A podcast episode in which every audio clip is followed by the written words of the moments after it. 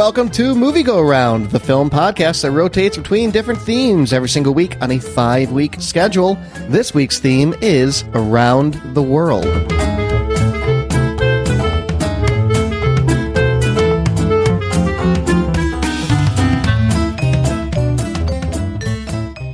Hello, everybody. My name is Brett Stewart. Joining me, David Luzader, the picker of this movie. How are you? Oh, I am. I am well. Happy to be here. Happy to be recording. How are you doing, Brett? Oh, I'm doing well here in in Austin. It's like 80 degrees out, and that is a welcome change from uh, Chicago winter. But Nicole, you are probably. oh yeah, I don't have to dig myself out of hot. No, I I gotta mean, dig I- myself out of three feet of snow. I went to college in Chicago. I, I remember Chicago winter. I remember several days where the weather forecaster said basically just just don't go outside. Just don't go yeah. outside. Um, well, how are you, Nicole Davis? I'm good except my toes are cold cuz my apartment is poorly insulated. But that's it is what it is. So, I got to put my extra socks on for recording. Everyone's got their own weather problems. Yes. Grass is always a little greener. Well, uh, David, you picked a movie with a lot of green grass in it. It's a very vibrant film for around the world. You picked a Japanese film. Before we introduce it, I do want to announce next episode's film. It is a You Did This To Us film. That means you, the audience, voted. You can go to youdidthistous.com and go ahead and vote right on that URL. So youdidthistous.com. Be sure to vote on that. But this one will have already passed because you will have already voted, meaning you're going to have to look out for it in the future. But uh, you voted on Hey there, it's Future Nicole. We will be watching the 1982 Don Coscarelli classic, The Beastmaster. That's That's who you voted on. maybe add like an echo effect in, the, in post. Um, so, uh, David, though, you picked 2009's Summer Wars. Yep. A student tries to fix a problem he accidentally caused in Oz, a digital world, while pretending to be the fiance of his friend at her grandmother's 90th birthday. Why did you pick Summer Wars? I've never heard of this film before. Uh, first of all, I have to correct the synopsis a little bit. He doesn't accidentally cause it. Uh, it's not. It's not his fault. Uh, He doesn't. And it's also really not his friend as much as it is like the cool girl in school that picks him to yeah. th- be a a, part of the Uh, anyway, this movie, I saw um, Nick Shermuxis, my my co-host on the um, "Hit Me One More Time" podcast, which I forgot the name of my other show. Uh, he he came to visit me a long time ago. Brought this movie. We didn't watch it, but he accidentally left it behind, and so a little bit after he left, I popped it in. Uh, greatly enjoyed it. Have seen it a couple of times. Um, and yeah, just thought uh, thought it'd be fun to bring on here. I've never like discussed it. I've just watched it, so I thought it'd be interesting to kind of dig into it a little bit more critically. so you had a DVD copy of this then? Yeah, Yeah, it's a it's a rough one to find. Uh, Yeah. Nicole, I know you bought it, right? I did. I had to get it off eBay. So It- not even on Amazon. it was on Amazon, but I prefer not to buy from them if I can avoid it, Oh, sure, sure. while Um, yet still giving them some of my money every year, so I have access to Prime. Well, you certainly have the highest of moral grounds in this use case because when David picked this a couple weeks ago, I was like, "Oh, great, no problem. It's on Vudu. It happens to be on Vudu. It wasn't on Vudu anymore, so I had to, to to go some other route to uh, watch I- it, but I did and uh, watched the Arr. our ahoy mateys. yeah. I, I held off. I've wanted to do this movie for a while, but I, I held off for a while because I knew it was hard to get a hold of, and I just kind of and I just kind of bit the bullet and was like, okay, well, they're, I'm sure they can find I- it. I'm glad you did. I'm really glad you did. And I would highly encourage people that if the discussion piques your interest to go and get it legally and, and check it out that way. Uh, es- Especially if there's a way to get this in a, in a fashion that can support the original creators. I know that like Funimation has a, has a website you can buy off of and they have the copy of it that they'll ship to you. So I don't know if they're the original, if they're just a distributor or not. I don't They're know. a distributor. Long story short, we all got it. Did everyone watch a sub or dub? I watched or both. both, like Nicole. I I just watched. I've only watched the um the sub. I've never never heard the dub. Yeah, I only watched the sub as well. So why don't we why don't we start that off the bat? Nicole, was the dub any good? Yeah, yeah. I mean, there were some voices I recognized from other anime, so they're experienced anime voiceover artists Okay. who typically do the English versions of these sorts of things. Uh, I did notice that while I was watching the Japanese version with the English subtitles, I felt like the subtitles had a lot of nuance and caught what people were trying to say if it wasn't even a if it wasn't a direct translation. And then I watched the English version, and the English subtitles do not match the English script Yeah. That Really? for the dubbed version. that happens because they're they they have to match the mouth movement with with more Right, recent stuff. They can adjust that a bit more, like on the fly um, in post production stuff. But yeah, a lot of the time it is it is because yeah they're trying to match the words to the mouth movement. So you have to take the same essential line and try to force that in with different words. Right. Although I thought actually that the English script was yet more nuanced than the English subtitles were. Interesting. You know, there were more uh, idioms thrown in that I think someone who really had studied well, who really knew Japanese in depth, had found an analog that English speakers might understand better and put that in instead. So, Oh, very cool. All right. Well, I love to hear that. yeah. That's just a theory. I don't speak Japanese. I can like count to 10 and say hello and goodbye. Um, that's about it. Well, our, our first our first discussion topic is Ernest Cline, you hack. And now I I haven't read his work, but I know that this is co- constantly a hot button topic amongst geeks. Ernest Cline, go ahead. Author of Ready Player One, which this movie resembles but predates. So, where did Ernest Cline get this idea of having a virtual world where there has to be a big showdown? Though, th- thankfully, thankfully, there's uh, not uh, endless masturbatory 80s references in this film. No, no, it actually very carefully does not have a lot of pop culture references generally. I don't think. I think yeah. I'm not sure the name of the satellite is Arawashi, which could mean wild eagle, or it could be the name of a Mongolian sumo wrestler, which was the first and like the first 50 results that I found when I tried to look up what Arawashi meant. so I'm, I'm glad you're you're right because like the digital world, all the avatars are generic. animals, yeah, like or people with like animal features. They didn't be like, oh well, let's put in a bunch of like anime references and or Super Sentai stuff, or like somehow let's get Disney to be. Part- oh, just kidding, they would never. Um, but I think it's I think it is to the movie's credit because it's not distracting. Like the only thing really is uh, John and Yoko, the the Yes. guardians of Yeah. Oz, but they're I liked that. uh, yeah, I did too. I really liked that that naming. Where they're just like giant space Yeah. whales is all they are, um, and I think that helps it not be distracting. Yeah, absolutely. I mean, it seems like to me that if there's anything the film is referential to, it's a previous piece of this director's work. You know, I, I did discover that he had directed an entry in the Digimon movies, the second one Sure. in 2000, and the the plot seems eerily similar to this movie, as do most of the visuals. And in fact, there's a I put it in our show doc, and I'll put it in the show notes as well. There's a side by side of a lot of the key scenes that look very similar, and I don't think that's necessarily a, a slant against either. They both seem pretty cool, but it's interesting that I think he might have recycled one of his ideas to do something a little bit different with Oh, it. wait, I've seen. I oh man, I've seen that movie. Now that I'm like looking at it, I remember when like the Digimon movie came out. Now I kind of want to go like look that up, having watched this more recently. Oh, interesting. Interesting. Yeah, apparently, like when he was working on the Digimon movie, he had this idea he wanted to roll with, and then I guess like the parent company of of because Digimon is like, to my understanding, aren't they originally like like a video game? Um, yeah, I think they were like Tamagotchi, like or like things. Tamagotchi things, like digital monsters, Yeah. right? So like, yeah, you're right. They're like Tamagotchi. Oh, they're the masculine counterpart to Tamagotchi. Wait, Tamagotchi is feminine. Sure, I'm, you know, Yeah, it's an egg. I don't know. Okay, not cool.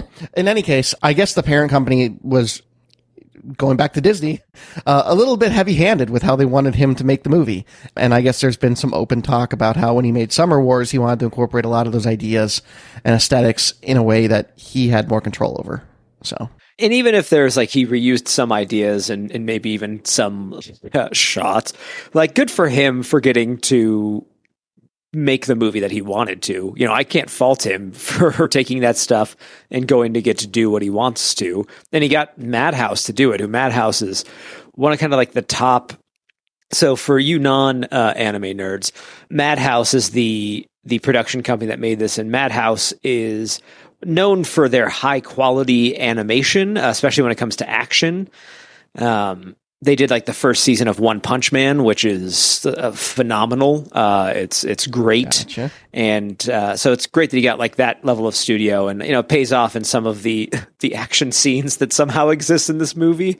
Because as Brett, as you pointed out, this movie's got like 17 genres that they've managed to kind of shove into one movie. yeah, as long as we're talking about kind of anime as a whole, I'm going to totally derail us here. David, 10 second hot take Cowboy Bebop, topicalness, go. Oh, from what I've seen in the live action show, um, I mean, you know, there's some rough edges. I think if it had gotten a second season, it could have found its footing more. Uh, I haven't finished the season yet. I haven't finished watching anything because my life is insanely busy right now.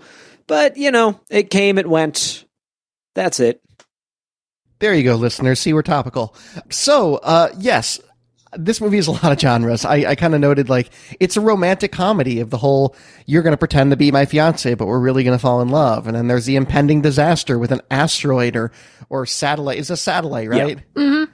It's a satellite, not an asteroid, but it's a satellite that, you know, is going to fall to Earth and we can program it with the GPS and send it where it needs to go. And then there's a science fiction movie inside of this, like the Ernest Cline stuff. And then there's, it's also just kind of war games in the sense that the only person that is, you know, hacking into the, the military's secret operation or solving the code is like 15 and does it by accident.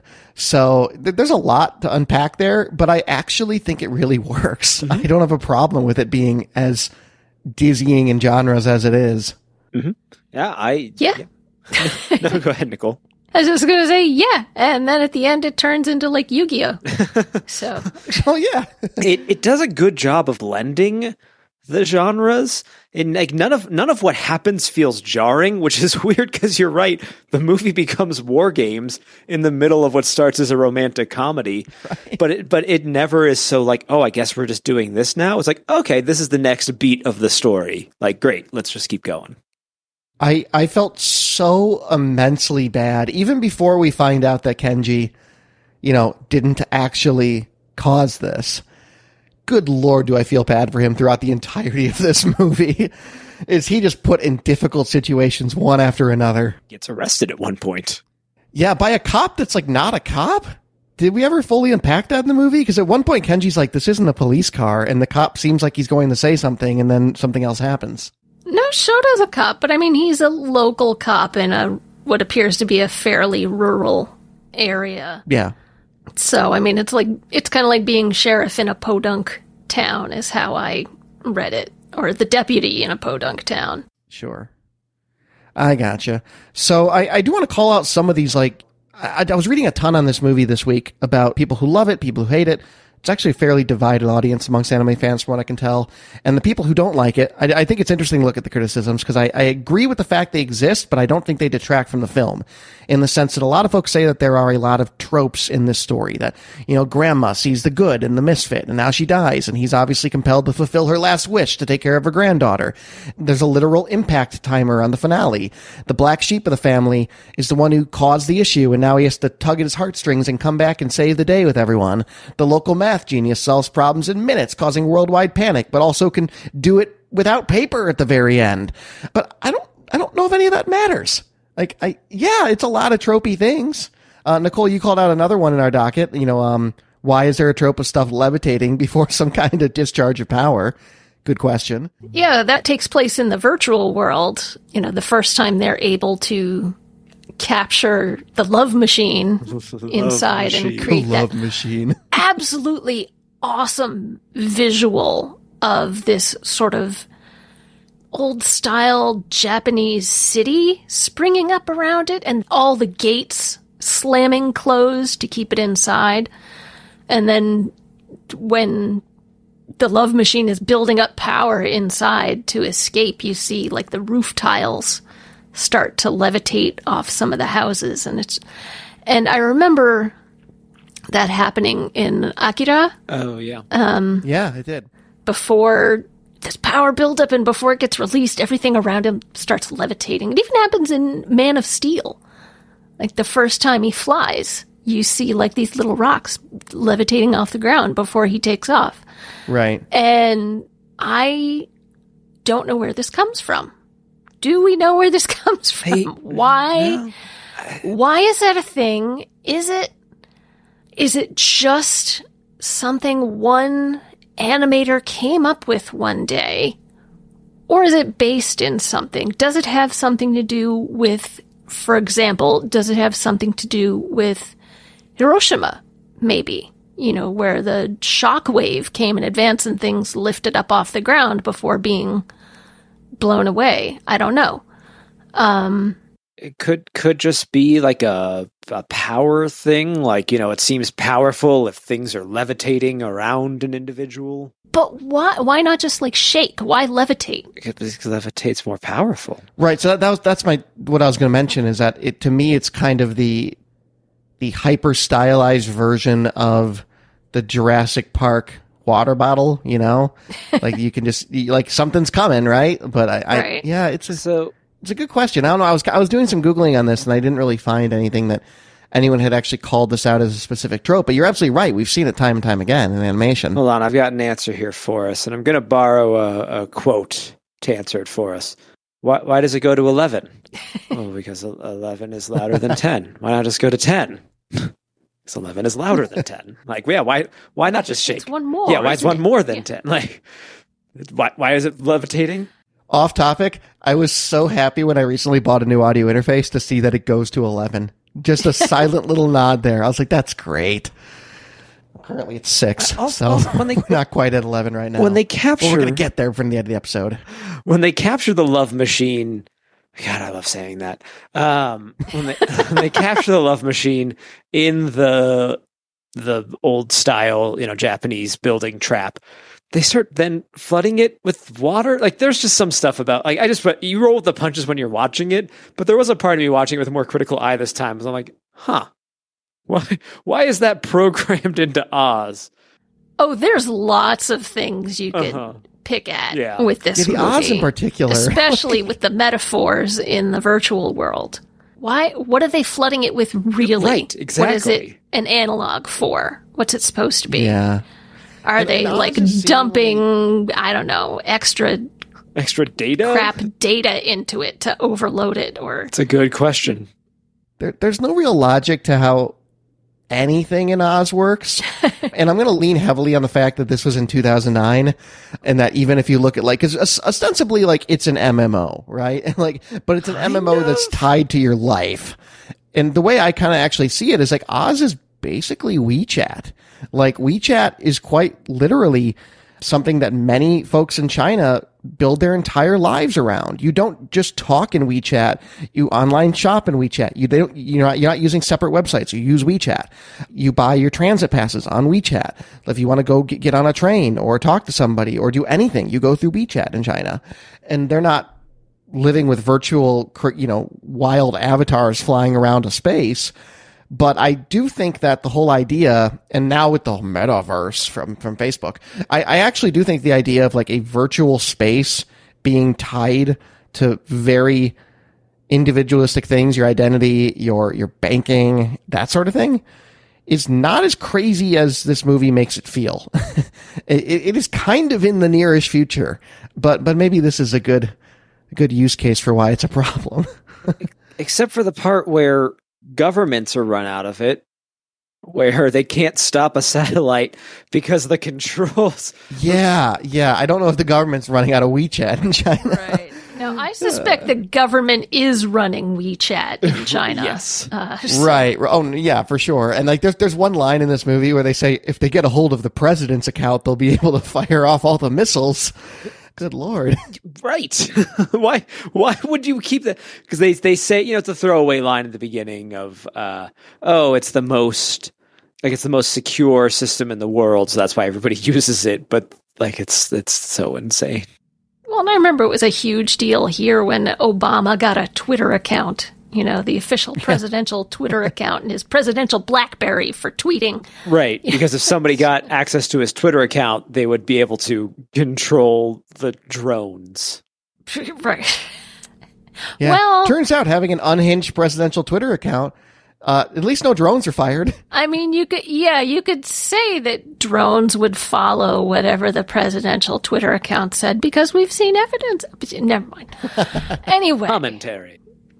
I'm just going to leave that. But um, yeah, I did note on this topic that it's op- I think it's optimistic to think that you could get multiple different industries to use the same online system for administrative stuff. It would never work in the United States because some offices have the latest technology and some are still on Windows 95 and some Sure. still just use paper and they call people on the telephone and do their ordering and keeping track of things that way and use filing cabinets and whatnot. Oh, I- my goodness. I love the idea of Oz, though. It's the internet as it was supposed to be. Like, it's that beautiful utopian idea of the internet. yes. And that Yeah. it's not at all what we have. But I watched this and I, Yeah. I watched it and it seems like sort of silly. But at the same time, it's like, oh man, I'd love to be in Oz. Okay, I'm gonna I'm gonna sound super young here, so maybe maybe someone else can help me here. What is the name of the the app that was on like the Mac 2 or something? That was like the miniature town, and like in order to get on the internet, you'd like walk over to the internet thing, and then there'd be like a library thing for like an encyclopedia, and like that's how you navigated the internet was through this like visual interface of a town. I don't know. I had a PC. Yeah, I, Brett, I don't know what fever dream you're, uh, you're channeling here. Um, I, I I have not heard of this. I'll I'll find it some point during this. I'm just, just googling Mac Internet Town, and that's not getting me anywhere. All right, we'll, we'll circle back if I find anything. But yeah, you're you, the reason I bring it up is because like that was the stuff like that was an early visual output of what they believed the internet could be. It was you physically walking around this little town getting data from every little source. And and that's the weird thing to me is I can't figure out what they're doing when they're in Oz. Whatever, Like, anything, whatever you want. but like, but the, the only thing we ever see anyone do in Oz is clerical work. There's well, we see clerical work. There's but there's a fighting. There's fighting tournament. They talk about like games. People are like playing tennis. We see like an arena of people playing tennis and watching Oh, do we? people Okay. watching tennis. People just watch these things in the digital world. Um, online shopping. yeah, one thing they did get right is that they that you could pay extra money in microtransactions to buy clothes for your avatar. that was that was pretty spot on. Yeah, that was, and also watching watching things, you know, virtual things online is is you know Twitch. So But So It's incredibly optimistic to think that you could make a virtual world where there's only one troll. right. Um, no, Ka- what- what's uh, what is the kid's name? The one that is is Kazuma. Is his name Cosimo? Uh, Yeah, Kazuma. Kazuma. Uh, so it's King Kazuma in the virtual world, and it's Kazuma. Kazuma. Well, but he he talks about it being a sport. Um, that it's not a game, it's a sport. And now it's like, sure, yeah, that's how it's all kind of viewed. But like in the like in 2009, if you called video games a sport, you would still have some people kind of laughing at you, you know, brushing brushing it off. I know you still have some people yeah. laughing at you now, but like more so, it was not even an idea that there would be esports back then.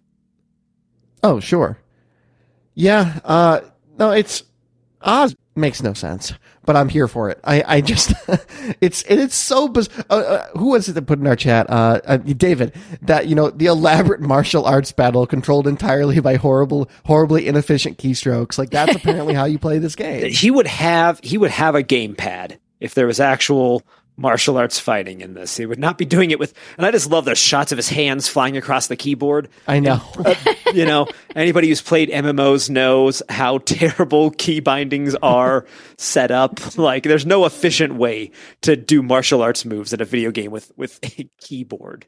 Considering it's it's Japanese and also rooted in something that might be Digimon, I'm surprised it didn't just turn into like turn-based combat. like they land on each side of the screen and each of them has one hit. And they showed the um and I can't keep. There's like 18 million of them. We haven't. We've barely talked about the family, but there's 18. There's uh, Kazuma's like master, who's like I don't know, his like third cousin, twice removed uncle, whatever.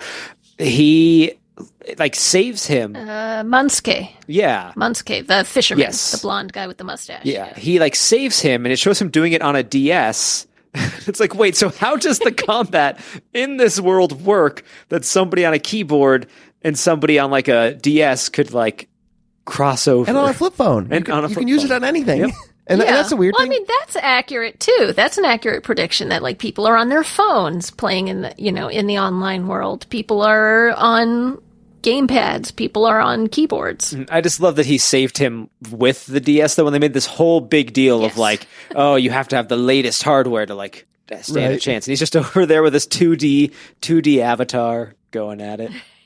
And and there, there's one point in this movie where Kenji is is doing something in the game or or in the world of Oz, and and you see it in Oz, and he's like jumping around and he's dragging away someone in the game, and then it cuts back to him looking at his little razor, and it's just this little avatar of his character kind of jumping up and down. So part of me wonders if the visuals are stylized for the purpose of the movie, and that what they are seeing on their screens might not equate to what we're seeing in the in the movie version of Oz. Do you know what I mean? Yeah, no, it's it's like the Matrix, it, where you know Yeah, the control the operator is see, just seeing the code drifting down the screens, but to us it translates as this realistic virtual world.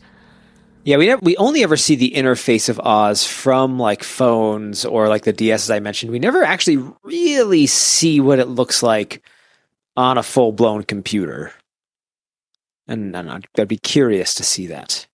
Yeah, yeah, yeah, I would be too. Um, moving on to some of our other discussion topics here, uh, the details in the house gave it a realistic sense of place. I love that house. Yeah, I mean, Great house. no, number one, it's a huge. It's a huge house. It's a huge, beautiful house. But they have, like, they've got their formal dining area where everyone sits on the floor, but they have like a kitchen table and all the chairs are mismatched. You know, you can see they're dragged all from different parts of the house. Cosma does his computing in a closet. The house also has the morning glories all around it in these huge rows. There's a whole motif of morning glories, uh, which I would, I don't know if it's supposed to just symbolize life. And, you know, they close and they go to sleep at night and they wake up in the morning. But the one thing I noticed that I wouldn't have caught, but I watched it with Brian and he pointed it out to me, is that King Kazma is a rabbit in the virtual world. He's got the, the rabbit ears and everything. And in the house, there's a suit of samurai armor, and it has two big prongs on the front of the helmet. And so, you know, he's made a character that correlates to his family Well, in a way, which I thought was a really nice touch, particularly for, you know, this tween kid who at this age would normally be kind of pulling away, especially someone who seems as sort of reclusive as he does. according to Wikipedia, he's a, a hikikomori, which I didn't really feel like it came through. Hikikomoris typically don't have doors you can just open and wander into. Uh, for hikikomori, for those who, who aren't aware, is a, a thing in Japan um, where it's primarily young men uh, who have shut themselves off from the world i- entirely. Like they Right. do not go outside. They, t- they live with their parents. They o- only open the door to get food and never leave their rooms. Yeah, I don't think he's that. But yeah, Japan needs to work on its um, mental health uh, No. services. You don't say. Not that we're doing a lot better, but right.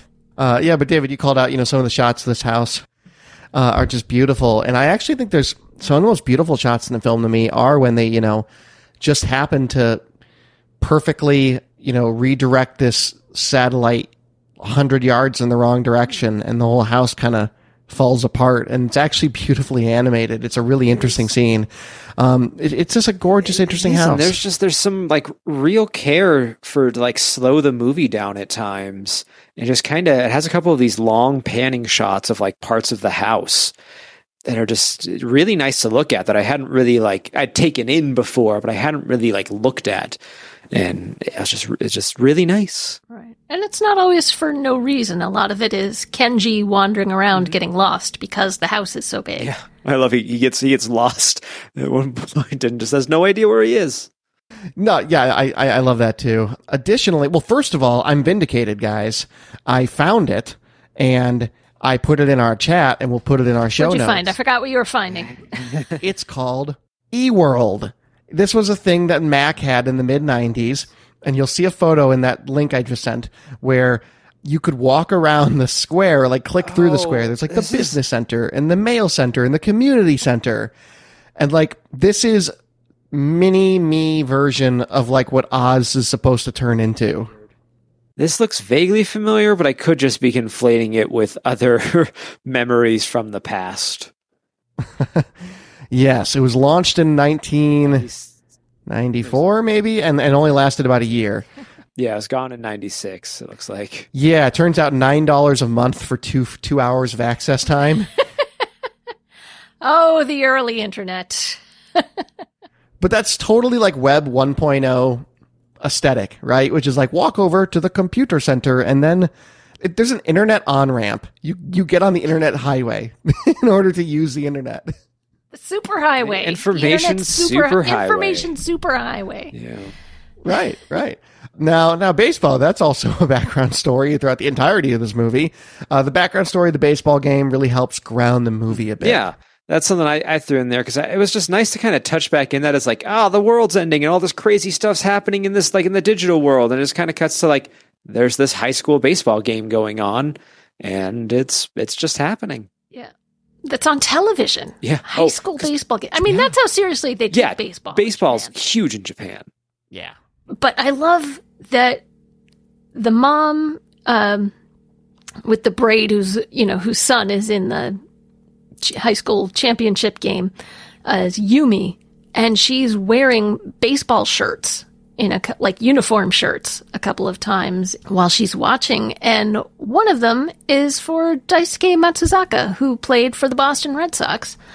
He was known locally as Dice K, Dice hyphen K, because, you know, Boston, we can't pronounce Japanese stuff. What are you talking about? Dice K. Yeah, I get it. Sure, sure. But uh, the Red Sox likes Japanese pitchers. We've had six. so, All right. and then she's she's got uh, Saito also, but he plays for another team, and I don't know which one. Um, Oh, very cool.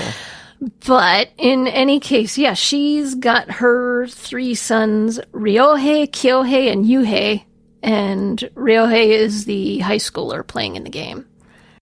No, it is cool. I think you're totally right, David. It is like a grounding element for the movie because there is this very normal thing happening on the sidelines that one person in particular seems to really care about in the house. baseball mom. And that helps. if you've ever been a, a sports mom, you know, Right, right. But I think it, I think it helps because it it helps diffuse some of the natural uh, skepticism of the viewer saying, "Hmm, seems like everything important in the world is happening in this household right now." Uh, right. You know, right. That tunnel visioning that, that tends to happen.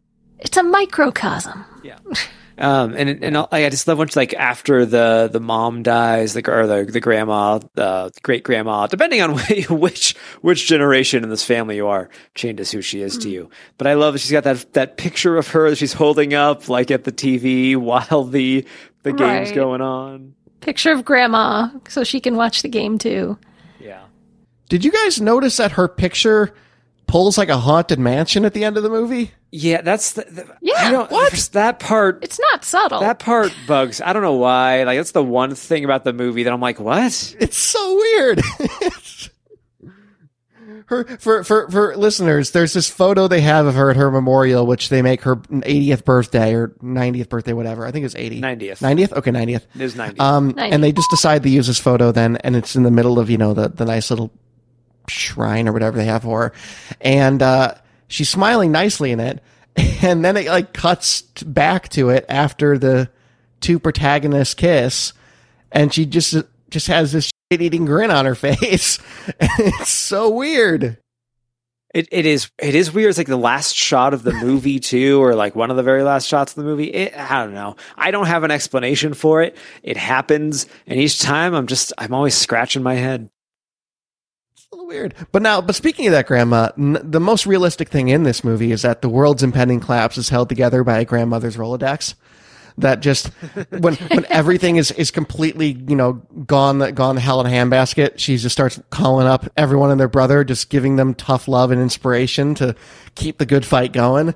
And it's so wholesome, but also so on brand for someone who has come out of the greatest generation. And I don't know how that is for folks that grew up in Japan versus in the United States, because I understand those are two different sides of that war. But I, at least in the United States, people of that generation were very much of the mindset of you can do these tiny little things within your community, the fight the good fight. And, you know, it, it was, it was, you know, buying freedom bonds and, and rationing certain things. And, you know, there were little things you could do to support the troops. And she Growing kinda, your victory garden. Right, right. And she has that, that like clicks on with her in that moment. And she just immediately goes to work with the one thing she can do, which is using her influence as a grant, as a statesman elder, you know, in their community with all these, you know, myriad of grandchildren underneath her to start calling them. I just thought that was cool. I'd be curious though. I'd be curious what, what kids, if having she, a person of her age having grown up through those conflicts and times, what that looked like for her in comparison to what I know it was like for an American. I'd be very curious. Well, I mean, you know, and being a woman, she was Yeah. expected to look after the household Right. primarily. But, you know, here in America, of course, the women were called upon to go to work in some places where all, most of the men had left. You know, like factory towns, most of the men of eligible age leave, leaves the factory empty, got to keep the industry going. Right. So Yeah. a lot of women stepped up. Well, she's no slouch with a battle spear. That's for sure. Yeah. Oh, yeah. The Naginata she threatens her adopted son with. Yeah. But, Oh, that's the other. That's the other trope. That the adopted son is like hap- is the one that's the black sheep that never quite fit into the family that goes off on his own. Right. Well, it's nice that she accepted him into the family. You know, he's the bastard child of her husband. Right. Um, I guess a, a late life right. Well, child. yeah. Well, he's supposed to be he's supposed to be 41. Is he? Yeah, I'm I'm looking right now. Apparently on the on the Wikipedia it says he's supposed to be 41. I mean, I guess that kind of tracks if he's the uncle of the, of what's our female protagonist's name. Natsuki. He's not her uncle. He is He's her great uncle. he's yeah, it's like her well, also or like a cousin twice removed. grandma's her great grandma. Yeah, it's it gets wacky. Um, also, the, the probably the most unbelievable part of this movie, despite everything we've said, is that uh, he at the end because he he's the one that created the love machine. Uh, never not gonna love saying that. Yeah. Um, and at the end they're like, oh well, this guy created it, but it was the the government was the ones that released it, so they're the ones that are in trouble. It's like mm, no, no, he would he would be the one going down for that a hundred percent. Yeah, you can't roll with them just following orders anymore. You handed that over to the government. Yeah, uh, You didn't didn't build any back doors into it.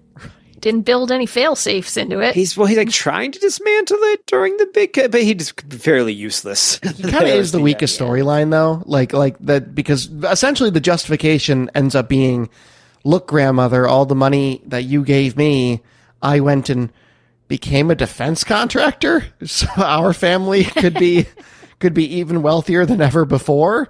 And I, I think he's he's probably the weakest link of the writing for me. But um Well, because there's a ton of pride around this family. I mean, they you know they have all this history and they used to have all this money that's gone now. and you know, there's and obviously like for him, there's that pride of like, look, I went and got the money back. Like, Yeah. uh, how great am I? But have you ever mathed so hard that you bled? Because that's my favorite scene in the movie. You know, Kenji's just mathing so hard that his nose starts to bleed. Well, it's high pressure situation. I mean, I, I mean, yeah, I mean, he's it's his nose bleeds the second time in the last scene when he gets really stressed out all over again. I just found that very oh, funny. Oh, that's a that's an anime thing. Oh, that's such a gross trope. I'm sorry. It is. It's a stand. I know it's a cultural thing, but I've. it is. I find it really gross. So so it's it's a basically a stand-in for an, an erection in anime. yeah, I know. Uh, I was explaining. Yeah, I was saying that. Oh, Oh, okay. so wait, where does that track the first time around then? Well, oh, like- the first. I mean, that's just he's doing so much math in his brain that it's that he gets an Like- erection. no that that, that it's like he's he's having an aneurysm. Driving his his blood pressure up. Yeah. I understand. I understand. Yeah, that that was that was bizarre. The more you know. And then also this movie's climax is a card game. Nicole, you mentioned, you know, it's kind of Yu-Gi-Oh esque, but uh, good callback, I guess, to two other points in the movie. Yeah, I mean that's I know literally nothing about the game of Hanafuda, which is the name of the card game. But it looks a little like the card equivalent of Mahjong. Yeah, And it's interesting. I was like, wow, that's really pinning your movie on that seems. It's definitely not something you would do in an American movie. And the Blu ray that I bought has interviews with a lot of the cast and with the writer director. And the director said that he intended and designed his film for a Japanese audience. And so he was nervous taking it to international film festivals, but it did get a really good reception. So it got a release. I don't think it was a it was a modest success overseas, but it was a it was a I believe a It was it was turned very a good profit in it was very yeah it did very well in Japan. right on. Very good. Uh, so but I mean Hanafuda is definitely So 100% something that no American Hanafuda almost no Americans would get. Hanafuda um, is a type of card. I guess the game they were playing was Koi Koi, Oh, okay. which is you know why they kept saying Koi Koi. But yeah, I also thought it was called Hanafuda. But like looking at, I just looked up Hanafuda, and it's a it's a s- style of Japanese playing cards.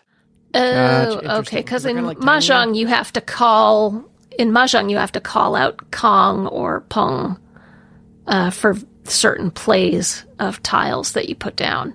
Uh, So So, so the Koi Koi, uh, bringing this late to the game here. Ko- Correct. Koi Koi is, is what you say when you want to continue the round. So if they don't if they don't call Koi Koi, it's basically being like, okay, I'm confident that I'm going to win this. I don't want to keep playing. uh, I'm good. gotcha. The more you Very know. cool. Yeah, the more you know times. yeah, so I'm taking a look here. You know, opening weekend in the U.S. and Canada made fourteen hundred dollars. I'm assuming that's because it was in like nine screens or something like that.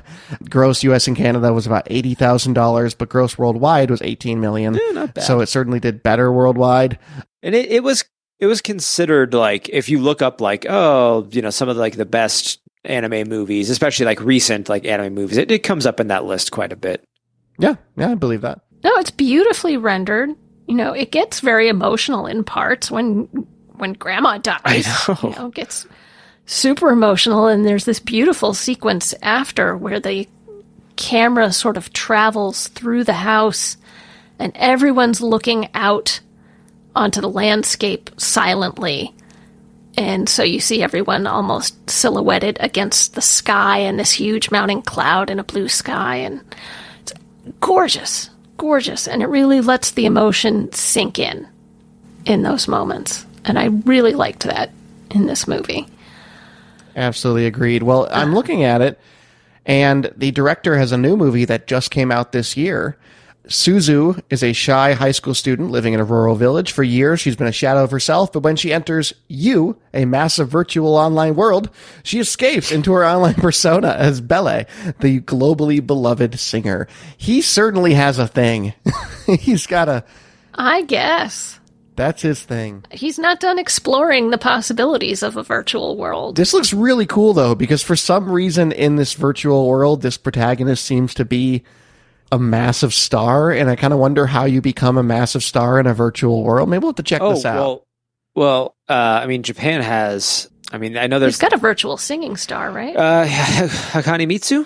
Uh, yeah, yeah, I think so. they yeah they have like these things. They're called Vocaloids, which are like these programs that create like that sing. You know, you can program them to sing, and they have like personas with them. In ha- Hakune Mitsu, I. Uh, I'm pretty sure I'm getting that name there right. I'm sure 50,000 emails are flooding in that somehow found this show, but has like concerts and you go and you watch a hologram perform. Interesting. wow. It is such a different culture. Uh, but that's why we do around the world. Uh, I think we'll end on, you know, the final trope of the film, which is that everything works out to great fortune in the end. Uh, David, you mentioned that that's kind of just an anime thing, right? Yeah, they find a hot spring, which, you know, great. All right. They're, you know, they're all the their onsen in their backyard. all their money woes are going to be taken care of. Uh, and you know that that reminded me of Tokyo uh, Godfathers, or uh, where they, you know, at the end, oh, they've won the lottery and they're going to have all that money or whatever it was. It's just if you're down on their luck at the end, don't worry, everything's going to work out great, unless this is Grave of the Fireflies. then it's going to be horribly depressing. Right on. Well, I can also say that um, Kenji is on IMDb Polls animation characters that belong in prison. that is listed on the side of of the IMDb as as being one of the polls that seems like a character in this movie is in. That's hilarious. Alrighty. Hatsune, Hatsune Miku. Okay, stop your emails, Hatsune Miku. I remembered. right. You know, one thing we didn't mention yet, though, is how badass was the avatar for Love Machine? Oh, Oh, it was so cool. It, the design was so good. It's an amazing design. Yeah, the huge and the big, like, tracks across the muscles and the helmet and the.